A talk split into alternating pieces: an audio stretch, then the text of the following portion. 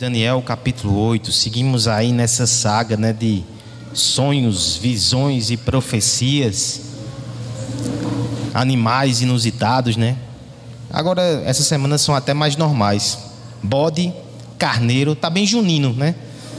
Daniel dessa vez. Não vai ter coisa muito monstruosa, não. Mas nem por isso eu acho que vai ser fácil, tá certo?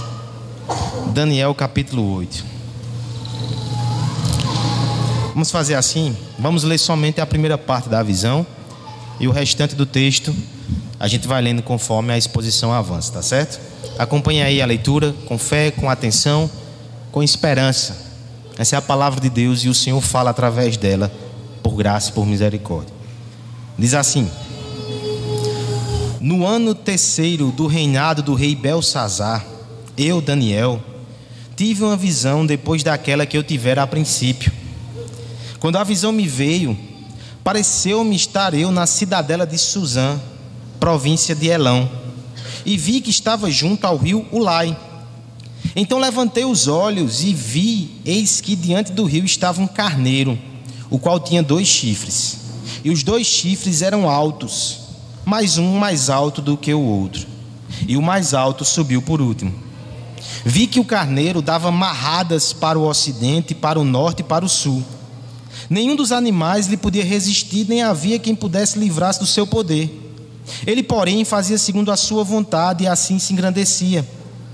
Estando eu observando, eis que um bode vinha do ocidente sobre toda a terra, mas sem tocar no chão. Esse bode tinha um chifre notável entre os olhos. Dirigiu-se ao carneiro que tinha os dois chifres, o qual eu tinha visto diante do rio, e correu contra ele com todo o seu furioso poder. Viu chegar perto do carneiro, e enfurecido contra ele, o feriu e lhe quebrou os dois chifres, pois não havia força no carneiro para lhe resistir. E o bode o lançou por terra e o pisou aos pés, e não houve quem pudesse livrar o carneiro do poder dele. O bode se engrandeceu sobremaneira, e na sua força quebrou-lhe o grande chifre, e em seu lugar saíram quatro notáveis para os quatro ventos do céu. De um dos chifres saiu um chifre pequeno, e se tornou muito forte para o sul, para o oriente e para a terra gloriosa.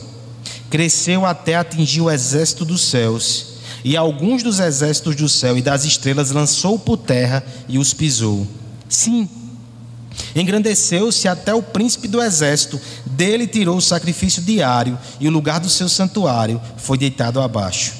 O exército lhe foi entregue com o sacrifício diário por causa das transgressões, e deitou por terra a verdade, e o que fez prosperou.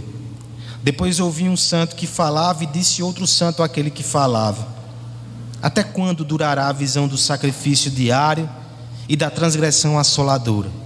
Visão na qual é entregue o santuário e o exército a fim de serem pisados. Ele me disse: até duas mil e trezentas tardes e manhãs, e o santuário será purificado. Vamos orar. Pai bendito, nos ajuda, Senhor. Nós entendemos que por trás dessas cenas estranhas a nós, desses sinais, está decodificada uma mensagem importante para a tua igreja. Como peregrinos e forasteiros aqui nesse mundo, nós precisamos dessa luz, desse direcionamento, desse esclarecimento, dessa ferramenta, Pai, para interpretar a nossa realidade. Por misericórdia e por graça, não na capacidade que temos de entender, tampouco do pregador de explicar, mas que no poder do Espírito, Senhor, nós possamos ouvir a Tua voz através desse texto nessa noite, para a nossa edificação, para o nosso bem e, acima de tudo, para a Tua glória, Pai. No nome de Jesus que nós oramos. Amém. Você já sonhou com uma luta de bodes e carneiros? Se sonhou, por favor, me procure no final. Precisamos conversar sobre isso. Quantas vezes a gente nem lembra o que sonha, né? Esse terreno do sonho também é muito pantanoso. Imagens, histórias, confusões ali na mente. Alguns têm a capacidade de lembrar em detalhes quando acordam. Praticamente todo café da manhã, Letícia me brinda com alguma história mirabolante, né? E eu sempre, simplesmente não lembro de nada do que sonhei. Existem pessoas até que aventuram-se ali na arte de tentar interpretar os sonhos. A psicanálise o faz. Alguns irmãos também na igreja tentam interpretar sonhos.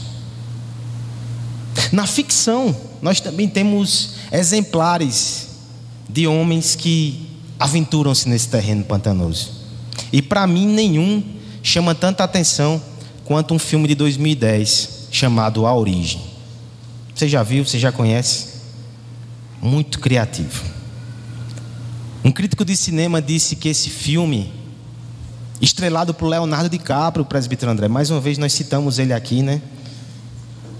Esse filme, ele tem múltiplas camadas. Numa camada mais superficial, é um bom thriller de ação.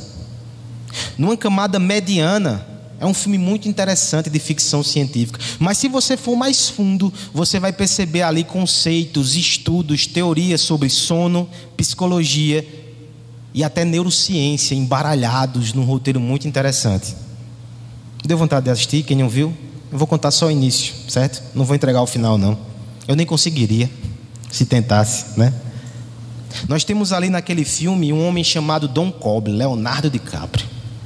Ele é perito em extração.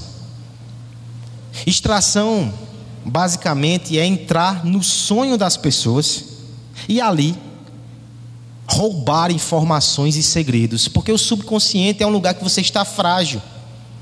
Então veja que, que futuro distópico e angustiante, né? Alguém poderia entrar na sua mente, no sonho e roubar os seus segredos. Mas esse homem, por uma necessidade extrema, ele recebe um desafio ainda mais complicado do que esse e topa. Esse é o enredo do filme. Ele monta uma equipe especializada não para extrair informações, mas para inserir alguma, um desejo, uma vontade na mente de alguém. Inserção. Inclusive esse é o nome em inglês do filme. Só que para fazer isso tem um risco. Ele vai ter que entrar em camadas profundas de sonho. Como é que se faz isso? Ele entra no sonho de alguém. No sonho ele tem que fazer a pessoa dormir para a pessoa sonhar sonhando. Veja que complicado. Então ele entra na segunda camada. Na segunda camada a pessoa tem que dormir de novo. E ele vai entrar na terceira camada de sonho. Só que a ideia que é plantada ali, ela se torna forte, ela se torna enraizada na pessoa, só que tem um risco. Você pode mergulhar tanto em sonho, sonho, sonho, camadas e camadas e camadas, que você pode ficar sem saber o que é a realidade. Você não sabe mais o que é sonho e o que é realidade. Esse é o risco, essa é a trama do filme. A ficção, ela é bem criativa. O sonho, né, isso é uma teoria de fato, que o sonho tem várias camadas. Mas e a nossa realidade? Quando a gente compara com a ficção e com o mundo dos sonhos, pode parecer algo tão mais monótono. Mas não é, irmãos. Daniel oito vai nos mostrar nessa noite que a realidade tem muitas camadas. Que a realidade tem camadas intensas, desafiadoras, que não fazem vergonha a nenhuma ficção, nenhum thriller. E no meio dessas camadas, na medida que as compreendemos, nós podemos adquirir sabedoria divina para viver nesse mundo, mesmo no meio dos desafios e das lutas de um peregrino. Diferente da situação ali que passou o protagonista de Leonardo, Leonardo DiCaprio, né? O risco que ele tinha de se perder e não saber o que era a realidade, o sonho e a visão de Daniel, pelo contrário, vai fazer com que o profeta de Deus entenda como nunca o mundo real. Isso é dado a nós também. O Senhor Jesus, ele fala aqui nesse texto, ele ajuda o profeta a se situar. E eu queria que você entendesse que isso é graça para mim e para você também, para que nós po- possamos entender de forma correta, com lentes apropriadas, o mundo que nos cerca, não de maneira superficial, além das aparências, de maneira profunda, ultrapassando as camadas da realidade. A filosofia está pesada, Mas a pergunta que eu quero, eu quero deixar para você e que pretendo responder com esse texto é: como você interpreta o mundo ao seu redor? Como você interpreta a história do mundo? Como você interpreta a sua história? E eu quero fazer isso a partir de camadas que o texto nos dá, cada vez mais profundas, cada vez mais cheias de significados e com cada vez mais clareza espiritual, para que por fim, acompanhando esse sonho, nós possamos obter mais serenidade e sabedoria do alto. Não vai ter o resumo inicial que fazemos de costume. Nós iremos progredir em cada camada, e aqui o mistério ajuda para que você se prenda na narrativa. A primeira camada que nós veremos, do verso um até o verso oito, e depois dos versos dezoito a vinte e dois, que é a interpretação da visão, é o conflito dos homens. Essa é a primeira lente, essa é a primeira camada para interpretar a realidade. Vamos fazer a leitura de forma alternada, dos versos um até o verso oito, depois a gente salta do verso dezoito ao vinte e dois. Eu leio o ímpar e os irmãos respondem com a leitura dos versículos pares. No ano terceiro do reinado do rei Belsazar, eu, Daniel, tive uma visão depois daquela... Vamos fazer o seguinte, até o oito já leu. Vamos pular logo para dezoito a vinte e dois, certo? Para a gente ganhar tempo. Falava ele comigo quando caí sem sentido, rosto em terra. Ele, porém, me tocou e me pôs em pé no lugar em que eu me achava. Isso, isso não vai saber.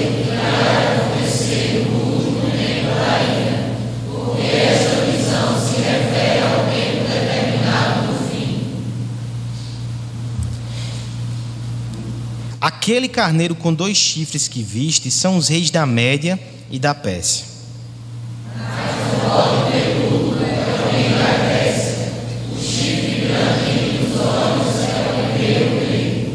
O tecido quebrado, levantando-se quatro em lugar dele, significa que quatro reinos se levantarão deste povo, mas não com força igual àquele que tinha, aquele tinha.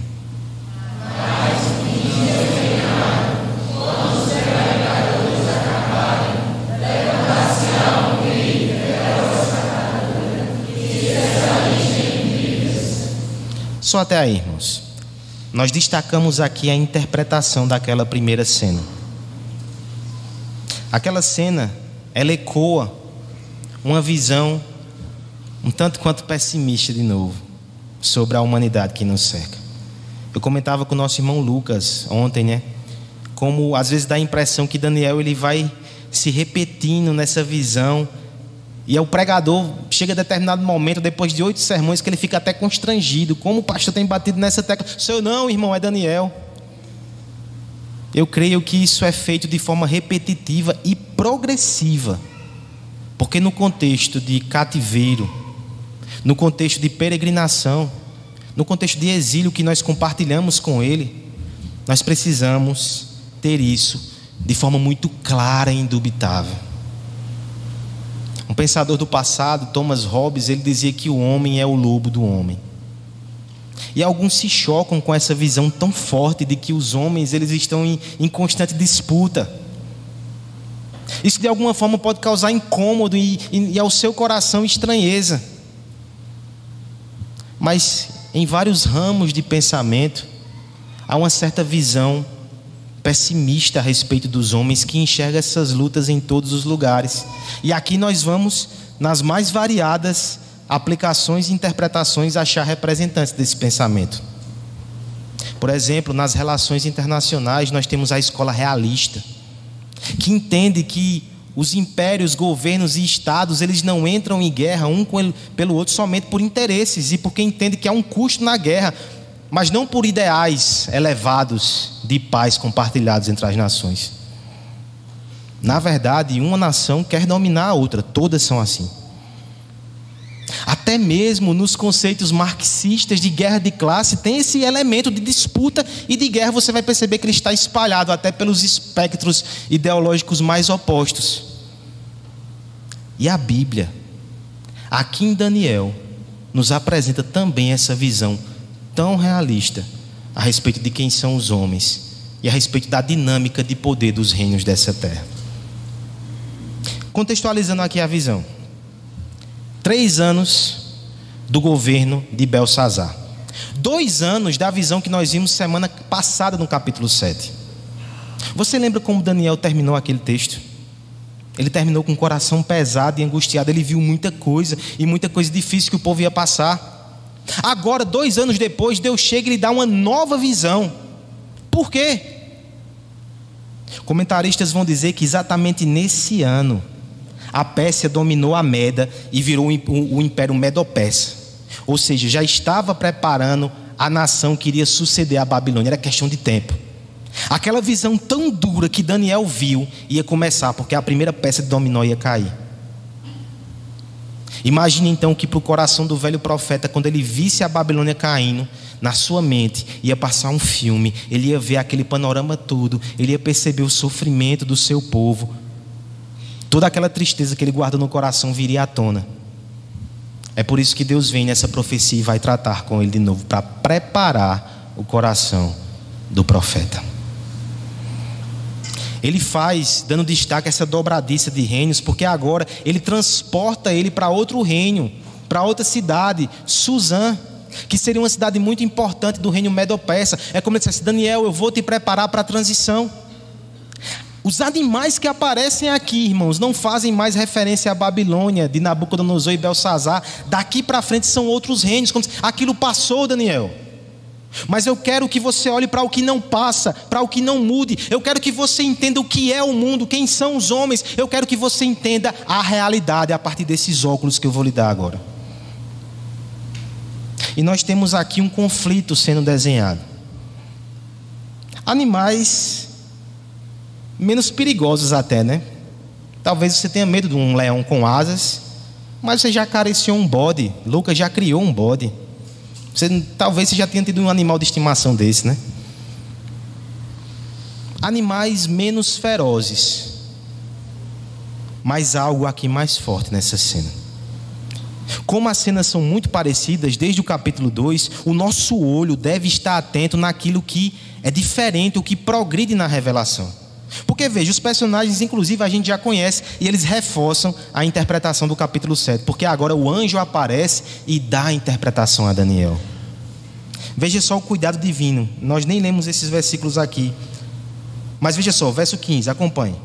Havendo eu, Daniel, tido a visão, procurei entendê-la, e eis que se apresentou diante de um com aparência de homem, e ouvi voz de homem entre as margens do Ulai, a qual gritou e disse: Daniel, Gabriel, dá a entender esta visão. Vede, pois, para perto onde eu, veio, pois, para perto de onde estava. Ao chegar a ele, fiquei amedrontado, prostrei-me com o rosto em terra, mas ele me disse: entende, filho do homem, pois essa visão se refere ao tempo do fim. Tem uma facilidade aqui para o pregador nesse texto. Semana passada a gente teve que discutir interpretações aqui para definir quem eram os animais. Aqui o anjo Gabriel diz. Isso vai inclusive corroborar com a interpretação da semana passada, tá certo? Eu quero que você perceba o cuidado de Deus, como Daniel precisava entender com muita clareza tudo aquilo. E, inclusive, esse que fala com a voz de homem pede para Gabriel dar a interpretação. Calvino vai dizer que voz de homem vindo da parte de Deus é o Cristo, é o nosso Cristo que está ali para dar força a Daniel. Gabriel, aquele anjo que vai aparecer no Novo Testamento para anunciar a chegada do Messias, é ele que está aqui com Daniel. Veja como há carinho e há cuidado de Deus com a vida do velho profeta. Pois bem, ele dá a interpretação. Monte a cena na sua cabeça, se você já não fez como estava lendo. Primeiro aparece o carneiro com dois chifres, sendo que um é maior do que o outro. O texto vai dizer que isso aqui é o Império Medo-Persa. Sempre nessas figuras, quando aparecem dois elementos e um é mais forte do que o outro, é o Império Medo-Persa. Esse império, ele dá marretadas em três direções. Semana passada, o urso que se levantava por um lado, né? Ele tinha três costelas na boca. Veja a sintonia. O carneiro é um império Medo-Persa. Ninguém pode resistir a ele. Nos anos do seu apogeu, era a potência militar do momento. Até que vem um bode tão ligeiro que não pisa nem no chão. Você pensa em desenho animado, né? Eita, bode ligeiro. Esse bode vem do Ocidente. Esse bode tem um chifre notável. Esse bode é o Império Grego. Sempre rápido, né, nas descrições e na visão.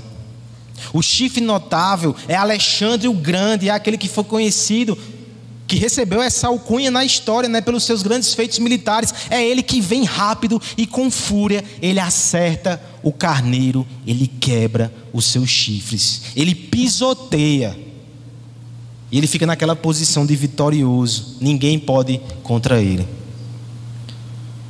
Eu sei que alguns elementos aqui nessa visão e nessa profecia são comuns a nós. A gente já vê essa sucessão de reinos várias vezes. Vai terminar a exposição de Daniel e você vai ter na sua cabeça Babilônia, Medo-Persa, Grécia. Pode fazer um Enem. Mas qual é a diferença, irmãos? Eu quero que você perceba a progressão do que Deus está ensinando ao seu povo. Capítulo dois, Nabucodonosor, quando ele vê a imagem da estátua grandiosa que representa os reinos, são impérios, são itens preciosos, é riqueza, é glamour. Capítulo sete de Daniel, esses mesmos reinos são descritos como feras. É um leão, é um urso, é um leopardo, e é aquele animal que não se define. No capítulo oito, ainda que os animais sejam mais amenos, você percebe o diferencial aqui, que não havia sido colocado com tanta clareza: o embate, o conflito e a guerra. É porque talvez assim a gente lendo não fica tão forte, mas você consegue imaginar na sua cabeça essa cena? Um animal que vem com muita força, com muita fúria, e o seu chifre perfura o outro. Não faça esse desenho não, Júlia, esse é pesado, né? Bota assim só um brigando de frente para o outro, certo? Não precisa ser tão gráfica não. E aquele animal cai e o outro pisoteia. Esse destaque, essa progressão, é justamente um passo a mais que Deus dá na revelação para Daniel. E essa é uma camada de interpretação da realidade que peregrinos não podem ignorar. Ao conflito permanente, constante e cruel ao nosso redor dos homens. Eu sei que por um lado ele é colocado como criaturas menores. Isso tem uma mensagem de consolo e esperança para nós, para que nós não nos desesperemos. Mas ao mesmo tempo nós devemos perceber aqui que certos ideais muito românticos, muito amenos, muito ilusórios, eles não podem fazer parte da nossa visão de mundo. Pelo menos a Bíblia não permite isso. Uma visão mais realista sobre o mundo e os conflitos ao nosso redor devem estar escancarados diante de nós. Não é seguro para um peregrino esquecer que ele está no meio de uma guerra, porque quem está no meio de uma guerra certamente é mais ligado, é mais desconfiado, é mais atento, né? Certamente quem está no meio de uma guerra não fica como os filmes que tem musicais, né, que de repente a pessoa começa a cantar numa cena e as balas vão passando ao seu redor. Existem momentos de cantar também nesse mundo, mas eles são feitos em ambientes seguros. A gente não pode andar distraído demais nessa terra. Alguém que vive no meio de uma guerra é alguém que está acostumado, por exemplo, com escassez de recursos, com a dificuldade de fazer certas coisas. Se ele encontra uma cabaninha no meio do vendaval, ele já acha que ali dá para dormir. Ele não exige conforto e tranquilidade o tempo todo. Mas você percebe que há uma parte do nosso coração que parece que tem uma visão do mundo que é muito mais construída pelos filmes da Disney do que para ir lá à realidade que a Bíblia nos apresenta, e a gente quer se sentir confortável demais aqui, intocável demais aqui. Tudo que de alguma forma nos fere e nos incomoda, nós queremos repelir, e nós estranhamos, e nós pensamos que isso não vem de Deus. Parece que o menor desconforto indica que essas coisas não são de Deus. A gente pode acabar assimilando e reproduzindo conceitos, valores, expectativas que são ilusórias demais. que não estão de acordo com essa primeira camada de interpretação da realidade, meu irmão, você está no meio de uma guerra. É no meio dessa guerra que você cria os seus filhos. Nós estamos ensinando as nossas crianças a sofrer e a se virar nesse mundo, enfrentando as lutas e dificuldades, ou a gente cria bolhas de ilusão? É nesse contexto, irmãos, que a gente constrói família. Por que você acha que é tão difícil? Há uma guerra ao nosso redor. Nós somos atingidos também. É no meio disso que a gente constrói a nossa carreira, que a gente desenvolve os nossos sonhos, que a gente é igreja no meio dessa guerra. Estejamos atentos. Agora, uma palavra final sobre isso é que nós devemos nos guiar com o fio do evangelho no meio desse labirinto, porque senão a gente se perde e pode virar paranoico. Não é isso que essa camada de realidade nos ensina. Eu tenho inclusive uma aplicação aqui para você, evangelística. Alguém já disse assim: o que os homens chamam de paz nessa terra é sempre um pequeno intervalo entre as guerras. Entre as guerras. Toda paz aqui, ela é provisória, ela é enganosa, ela é passageira. Daqui a pouco conflitos começam de novo. Só existe uma paz que é verdadeira, que é a paz que foi conquistada por Cristo na cruz.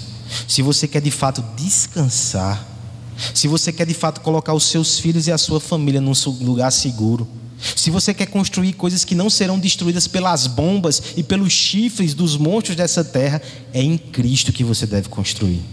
É só ali que tem paz verdadeira. Essa é a primeira camada da realidade, o conflito entre os homens. Mas não dá para ficar só aqui não, certo? É preciso ir um pouco mais fundo.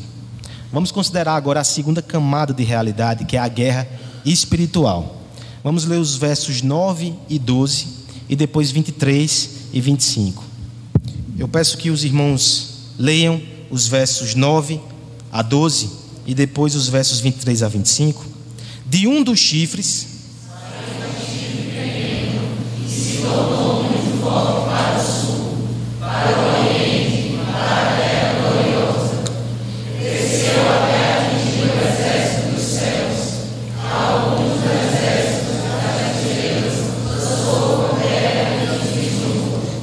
Sim, engrandeceu-se até o príncipe do exército. Ele tirou o sacrifício diário e o lugar do seu santuário foi retirado abaixo.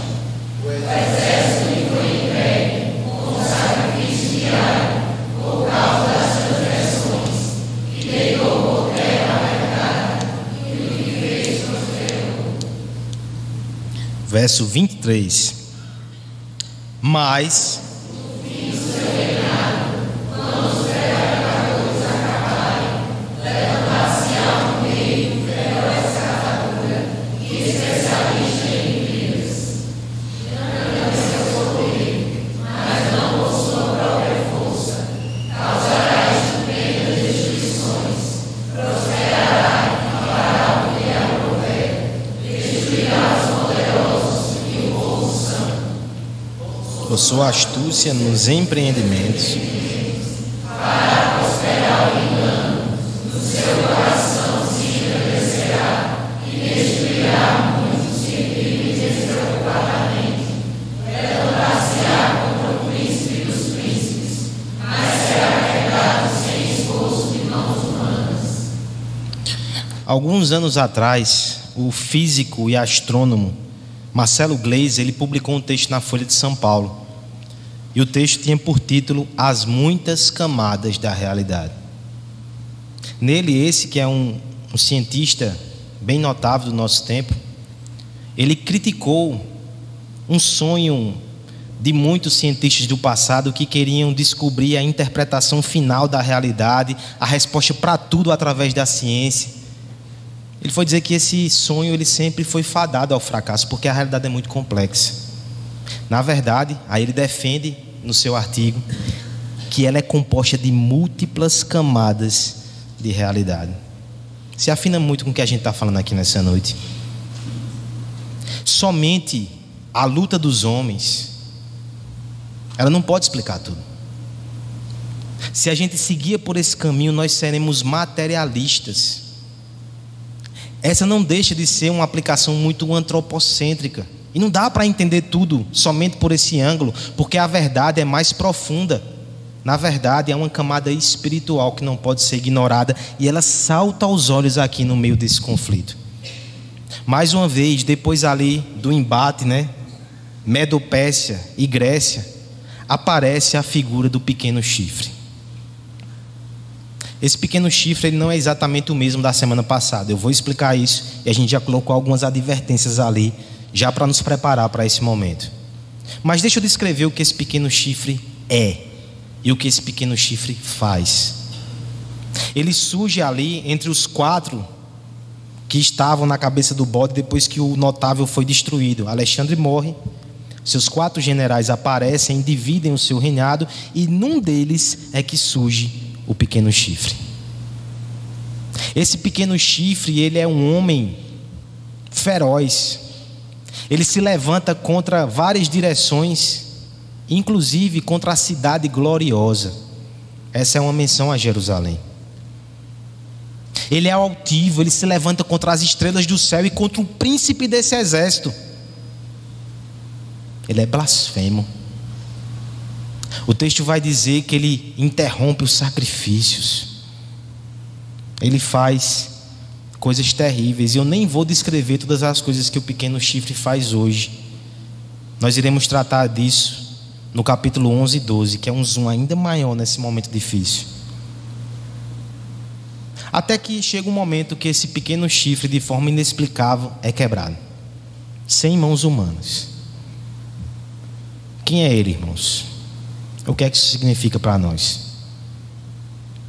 Os comentaristas, de forma quase unânime, falam que esse pequeno chifre refere-se a um governante, um governante chamado Antíoco Epifânio. Esse homem, ele sobe ao poder com astúcia, ele engana o seu sobrinho, que tinha direito à sucessão ali. Depois que ele sobe ao poder, ele esmaga os seus adversários. O texto vai falar sobre isso, né? É um homem de dura cerviz, é um homem de engano e que destrói os poderosos.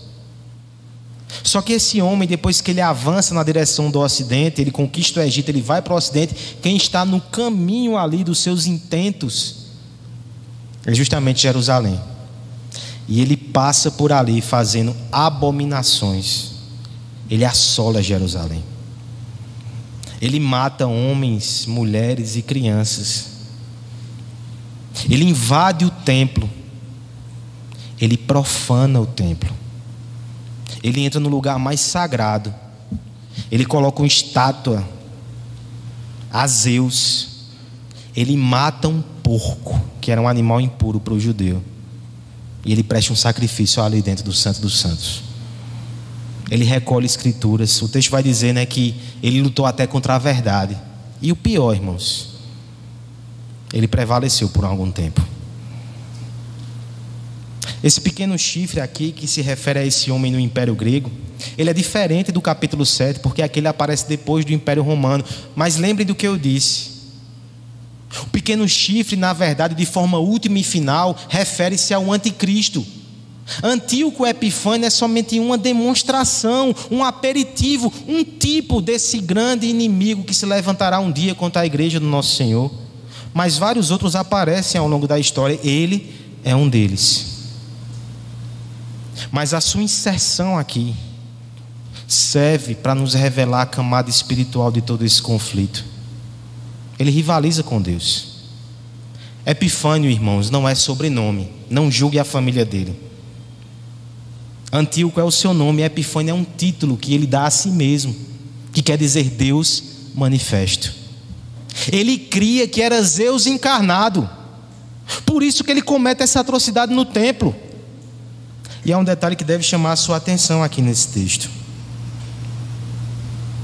É quando vai dizer assim no verso vinte e quatro: grande é o seu poder, mas não por sua própria força. Existe uma força espiritual por trás daquele homem. Ele, na verdade, é simplesmente um veículo para que o inimigo de Cristo cavalgue. Esse homem é um anticristo, é um tipo do anticristo. Por quê? Porque ele quer ser o Deus encarnado, e só existe um que é Deus encarnado, que é Jesus. Esse homem quer ocupar o lugar que só pertence a Cristo. E eu quero que você perceba como agora essa interpretação se aprofundou. Mais do que o conflito entre os homens, existe um conflito mais profundo que está por trás de tudo isso. É um conflito contra Cristo, para usurpar o seu lugar, o seu governo, a sua glória. E é assim que nós devemos interpretar a história. Herman Bavinck diz o seguinte: a história do mundo não é a operação cega de um processo evolucionário, mas é um terrível drama, uma luta espiritual com séculos de duração entre Cristo e o anticristo, entre Deus e Satanás. É uma luta espiritual pelo lugar no trono, inclusive no trono dos nossos corações. Nós precisamos entender isso, irmãos. Eu sei que essa... esse chamado a espiritualizar o que nós vivemos pode causar traumas.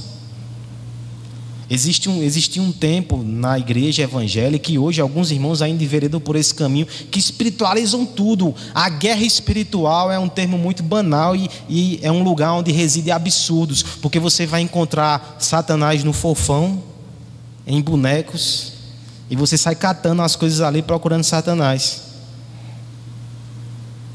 Mas a gente não pode cair no outro extremo, né?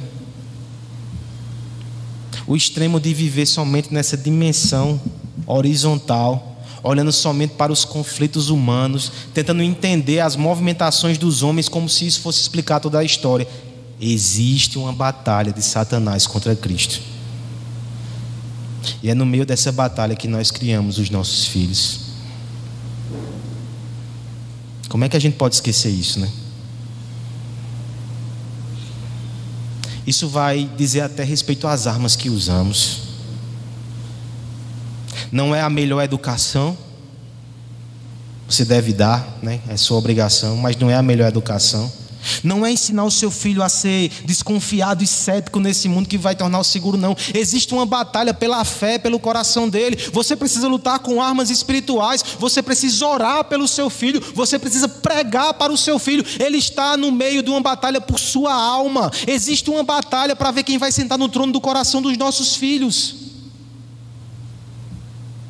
É no meio dessa batalha espiritual que a gente se dá em casamento e constrói família. Não, irmãos, as brigas que nós temos não são somente incompatibilidades, muitas vezes são armadilhas do reino espiritual para que a gente envergonhe o nome de Cristo dentro de casa. Todo casamento é uma pregação sobre Cristo e sua igreja, mas talvez a sua, o seu casamento esteja sendo uma pregação terrível, mentirosa. Você não entende que no meio disso há uma guerra espiritual também? Essa guerra espiritual, ela acontece ao nosso redor quando nós somos feridos, quando nós sofremos, quando injustiças são feitas contra nós, e nós precisamos ali dar um testemunho se o nosso coração pertence a Cristo, está rendido a Ele, ou se nós seguimos o curso desse mundo. É no meio dessa guerra que nós vivemos. O cristão, ele não está numa colônia de férias. Há uma guerra invisível, mas ferrenha ao nosso redor. Quando nos convertemos, nós acordamos no meio desse campo de batalha. Nós precisamos de olhos de fé para escapar das armadilhas. Nós precisamos das armas espirituais para nos defender dos ataques. E nós precisamos de vigilância permanente para poder cruzar esse campo minado e chegar até o final, onde o nosso Cristo nos espera com a vitória garantida. Mas veja como essa interpretação nos ajuda a colocar algumas coisas no seu lugar. Você percebe como é importante o que você está fazendo aqui nessa noite? Se a luta é espiritual, você não ganha ela deixando o seu corpo mais forte. Faça exercícios físicos, vai te fazer bem. Procure nosso irmão Magno, ele pode te dar orientações. Você ganha a briga quando você deixa a sua alma mais forte. Você pode ligar o jornal durante a semana e você vai aprender sobre os conflitos dos homens. Muito bem, essa é uma camada. Mas a camada mais profunda você aprende aqui, à luz da palavra. É Deus abrindo os teus olhos para a realidade espiritual e te preparando para as ciladas, para as armadilhas. Olha como você está tendo um momento importante aqui. Não despreze as armas espirituais, porque senão você vai começar a sofrer golpes, cair em armadilhas e não sabe nem o que está acontecendo. Talvez olhe para os homens, talvez xingue os homens, e aí você esquece o que foi dito a nós por intermédio do apóstolo Paulo. A nossa luta não é contra sangue nem carne, mas sim contra principados e potestades, contra as forças espirituais do mundo mal nas religiões, nas regiões celestiais. Porque inclusive quando a gente chega na camada espiritual, a gente sabe que há redenção, perdão e salvação até para os homens que nos fazem mal. Mas somente quando você chega na camada mais profunda. O seu problema principal não é com os homens. Há um problema espiritual, há uma luta que você está enfrentando. E essa ainda não é a última camada de interpretação. Porque se a gente para só nela, existe outro risco. O risco da falsa paridade. O reino das trevas contra o reino de Deus, pau a pau. Nem é assim. Às vezes parece que o reino das trevas está ganhando. A guerra espiritual, ela não pode ser a nossa última camada de interpretação da realidade. Não é, irmãos. Terceira e última camada que o texto nos dá: governo soberano de Deus. Versos doze ao dezenove, e depois a gente pula para os versos vinte e cinco a vinte e sete. Vamos fazer a leitura alternada, é um texto um pouco mais longo. O exército lhe foi entregue com sacrifício diário por causa das transgressões, e deitou por terra a verdade, e o que fez prosperou. Verso treze.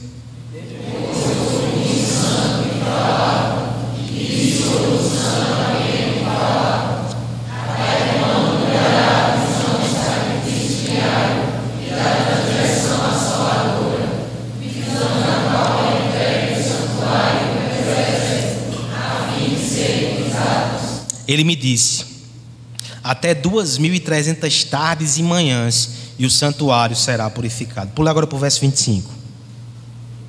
Por sua astúcia,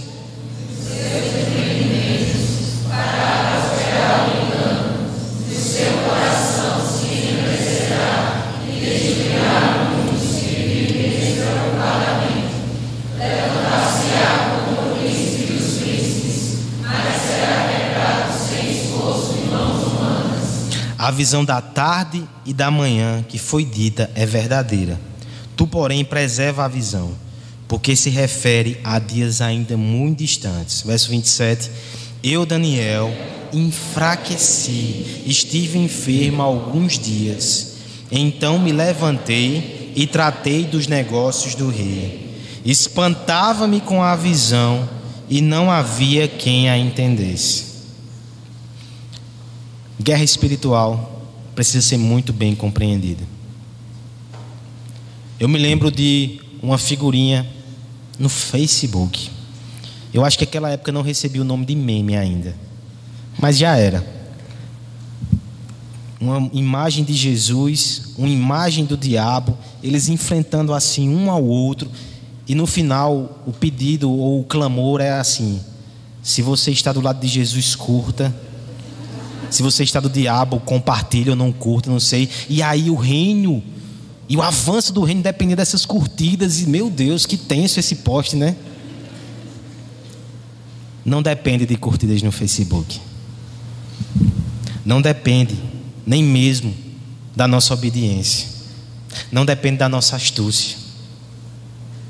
Depende somente da soberania de Deus. Essa soberania, ela se desenha aqui nos detalhes, de forma, às vezes, difícil de entender. Porque, por exemplo, o texto vai dizer que o exército foi entregue nas mãos do pequeno chifre. Eu te pergunto, irmão, quem foi que entregou? Foi Deus. Foi Deus. É o Deus que no final da história, de forma repentina, ele quebra o chifre sem mãos humanas. Antíoco Epifânio morreu de forma misteriosa com uma doença que até hoje ninguém sabe muito bem dizer o que foi. Foi Deus que o abateu. Ele permitiu que as coisas acontecessem, mas depois interviu. Inclusive aqui no texto vai dizer que foi limitado. Daniel vê tudo aquilo, fica perplexo, e parece que Daniel não consegue nem perguntar. É um santo que pergunta a outro, um anjo que pergunta a outro: quanto tempo vai durar essa visão tão difícil? Quanto tempo vai ser entregue o povo de Deus? Vai ser entregue o sacrifício? O povo vai ser pisado? Quanto tempo? A resposta é duas mil e trezentas tardes e manhãs. Você pode imaginar que há muita teoria, né? Debate e especulação sobre o significado desse texto. Eu me filio à escola que esses números aqui de Daniel, assim como o Apocalipse, eles não são literais, eles são simbólicos. Então vou dar essa interpretação de cara a você. dois mil e trezentos dias, contados em dias, na verdade se referem a seis anos e quatro meses. Eita, obrigado pela explicação, pastor. Acho que agora esclareceu tudo. O juízo de Deus, de forma perfeita e redonda, que ele usa várias vezes no Antigo Testamento, é de sete anos. Sete anos de juízo para purificar a terra. Você percebe aqui que esse tempo ele é contado, mas ele não chega nos sete anos. A resposta que talvez você se indague no coração: por que Deus permitiu essa assolação? O texto vai dizer: por causa da transgressão. É para disciplinar o povo que Deus vai permitir que isso aconteça. É para extirpar o pecado do meio do povo. Mas veja o detalhe aqui, irmãos: nem vai completar os sete anos. Antes, de forma contada, limitada e abreviada. Esse também é um padrão que se repete na escatologia, né? A grande tribulação ela é abreviada por amor aos eleitos. Os dias são contados, eles serão abreviados. Tem sim a mão pesada, mas existe compaixão ali. Deus não vai pesar de forma completa para nos destruir. E outra coisa, olha o detalhe do texto: vai ser contado em dias. Deus não vai deixar um dia a mais, só o necessário. O pastor do passado dizia que Deus esfrega muito forte para tirar as nossas manchas, mas ele não esfrega ao ponto de rasgar as nossas vestes. Ele vai no limite ali para nos purificar. É isso que o texto fala aqui. Ele é o Deus soberano que acabará com aquele mal, mas ele é o Deus soberano também que permitirá todo esse sofrimento e esse mal para os seus propósitos. Como é que a gente lida com uma verdade dessa, hein? Por isso que tem gente que é mais fácil colocar a paridade, Deus e o diabo, né? Só que isso é tolice, isso não dá esperança a ninguém. É melhor saber que há um Deus soberano que permite até o mal muitas vezes na minha vida, mas que ele está no controle, é limitado. E outra coisa, quando a gente não achar as explicações completas, o mais seguro é lembrar que essa soberania é uma soberania crucificada. A coisa mais horrível que aconteceu, irmãos, não é isso aqui não. Não é o templo de Jerusalém sendo profanado não. É o Filho de Deus, o tabernáculo de Deus entre os homens. O Filho perfeito de Deus, ele foi profanado. E Deus permitiu mais uma vez. Ele é o Deus soberano que permite ser humilhado, ofendido e profanado para me salvar e para te salvar. Não é simplesmente o Deus que nos inflige sofrimento, não. É o Deus que sofreu por nós, sendo soberano, sendo todo poderoso, indo para a cruz. É melhor confiar e descansar nele, sabendo que não existe paridade. Ele é maior do que tudo e do que todos, e o seu plano soberano e redentivo, ele explica os movimentos da história. Ele está por trás do movimento da tua história. Ele está por trás dos dias mais tristes da sua vida também. Essa é a camada mais profunda da realidade. Levar isso em consideração é difícil. E Daniel, ele representa a gente aqui nesse texto. Porque depois que ele toma esse choque, ele passa três dias enfermo. A doutrina da soberania de Deus, tem momento que ela nos derruba, porque de alguma forma a gente entende que Deus está permitindo o sofrimento que você está passando hoje. Mas não deixe de perceber no final do texto o que acontece, não. Daniel se levanta e vai cumprir as suas obrigações. A doutrina da soberania de Deus pode até te derrubar, só que tantas outras coisas nesse mundo farão isso também. Ela é a única, no entanto, que pode te levantar, e no final traz força e confiança para cumprir o seu chamado, porque você termina se rendendo a esse Deus, andando por fé, olhando para o Evangelho e para a cruz, e crendo que Ele sabe o que é melhor. Ele é totalmente confiável. Esse texto, ele precede exatamente Daniel capítulo cinco, quando ele tem aquele momento com Belsazar. Você lembra daquela festa, da mão que escreve na parede? Se Daniel parasse na primeira camada do conflito humano, talvez ele olhasse para Belsazar e o desprezasse, nem revelasse a profecia. Só que ele entendia que existia uma camada espiritual e que ele não podia pecar contra Deus. Mas se ele fica só na camada espiritual, talvez naquele momento ele se visse no meio de um embate ali entre Deus e, e a idolatria, ele ficasse angustiado.